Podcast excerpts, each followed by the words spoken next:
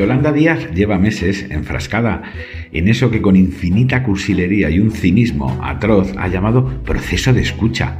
un término repetido por sus corifeos hasta la saciedad como si fuera un hallazgo pionero, pues no sé, digno de figurar junto a Platón o San Agustín en la antología del pensamiento filosófico y político. En realidad es el eufemismo que utiliza para lanzar, si Sánchez da permiso, claro, una plataforma podemita con un nombre alternativo, previa ejecución sumarísima del partido que la aupó desde la nada hasta la vicepresidencia y desde el fracaso electoral en su Galicia natal a la supuesta irrupción como izquierda moderna, para ejercer en realidad de báculo del sanchismo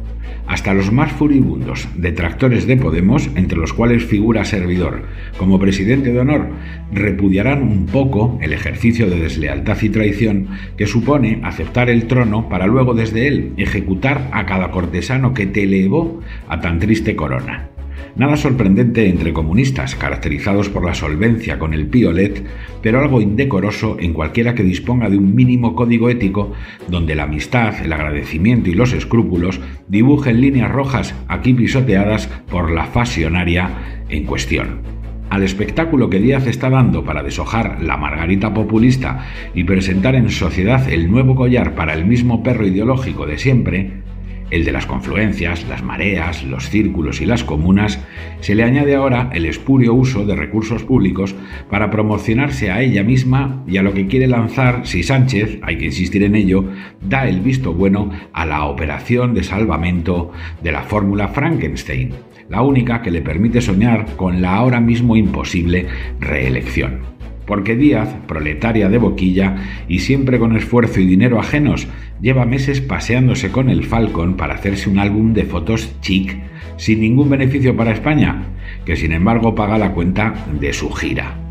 Allá donde había otro populista pedante o rotundo, nuestra Yoli se ha marchado a crearse un perfil internacional y colocarse en una estantería en la que nadie sensato querría estar, pero que milagrosamente tiene su público la de los López Obrador, Cristina Fernández de Kirchner, Lula da Silva o Pepe Mújica, entre otras glorias caracterizadas por empobrecer a sus pueblos y degradar a voces las libertades.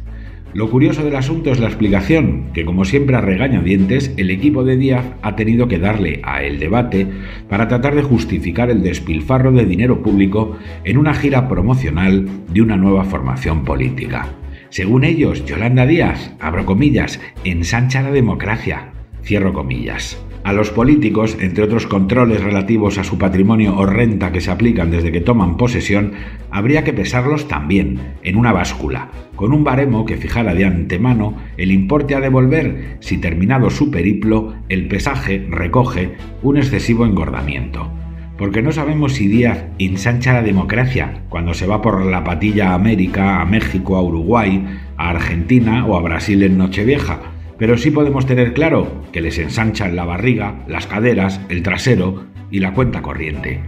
Y ya que a nosotros nos sale siempre a pagar, que al menos a ellos les toque devolver la ganancia espuria de tanto polizón con tarjeta de embarque en business class, con espacio para el culo y la cara dura.